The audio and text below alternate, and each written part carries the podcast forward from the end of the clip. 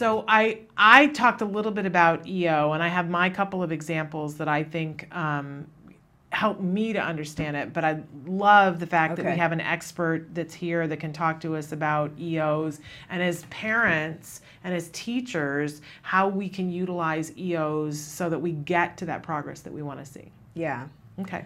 So um, I'm sure you've already said EO stands for Establishing Operation. I did, but we can't say it enough because we don't remember. I said it. I, I the first 18 times I heard EO, I thought they were talking about the movie at Disneyland with Michael Jackson. I totally did. That's hilarious.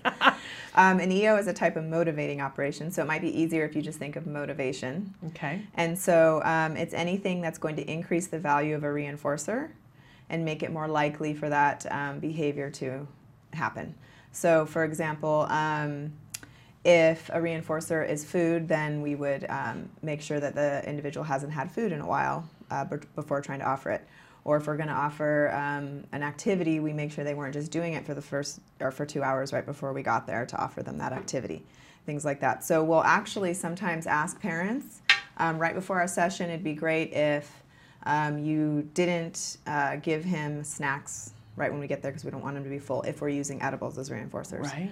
If we have um, toys and things like that as reinforcers, we might actually carry our own bins. Um, we'll have our staff leave with bins and keep them in their car so they're locked away and they're only present during sessions so that there's an increased um, amount of time that they haven't had access to those items, which will likely make them more of an establishing operation of the the um, motivation will be there to actually work for those things. Now, I think sometimes as parents, it's like a glass half full, glass half empty kind of question.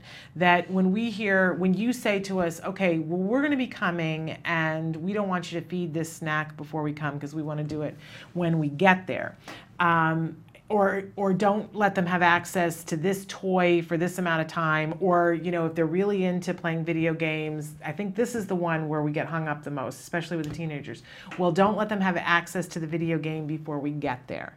Yeah. uh, and then what the parent does instead of saying oh that's going to supercharge uh, that session with you they immediately go to well i'm denying my child the thing that they want. And we get into this this whole and there's even the word deprivation creating a state of deprivation. But we tend to think of it as a long 40 day trek into a desert instead of a two hour period of time in which we're just we're not depriving them of it well i mean i guess technically that but it's not like here here's this thing that we're not going to let you play we just make it unavailable I could see that maybe for food that people would be like, I'm depriving my kid of something they really want. But when it comes to video games, I know a lot of parents are like, I don't want my kid playing video games more than a certain amount of time a day, anyways. Right. So they have no problem with that idea. But if they're not allowing their child to have access to them, then they have to deal more with things. You know, it kind of makes your life as a parent a little more difficult if you have to save things for when your behavior Yes. interventionists are present.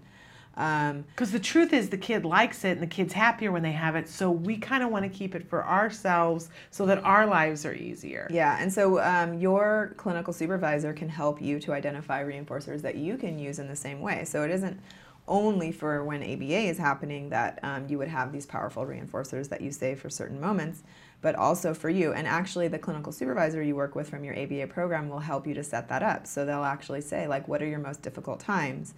And if you're saying that, you know, one of the hardest things you're dealing with right now is potty training, for example, then they might say to you, okay, what's something extremely reinforcing that we could um, save for just when the, your child goes to the bathroom and the potty?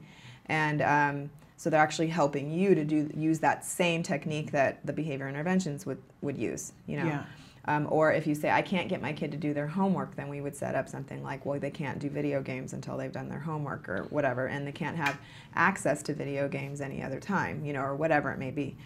Um, and so, obviously, if you say to us, well, I don't really want you to do video games because that's the only thing that I can get that will keep him busy, and I'm with him for way longer than you guys are, or whatever, and you bring other things, then we might say, okay, fine, we won't take that, you know, and it's usually like a give and take kind of compromise that mm-hmm. happens between. So super important to have that conversation Yeah. and be talking about it. I think a lot of times parents get intimidated. We don't really understand it, and so we got to go okay, and then we don't follow through on it, and we don't get the progress that we want to Yeah. see. Well, when I'm talking to parents, I usually say, is there something that you'd be willing to restrict access to?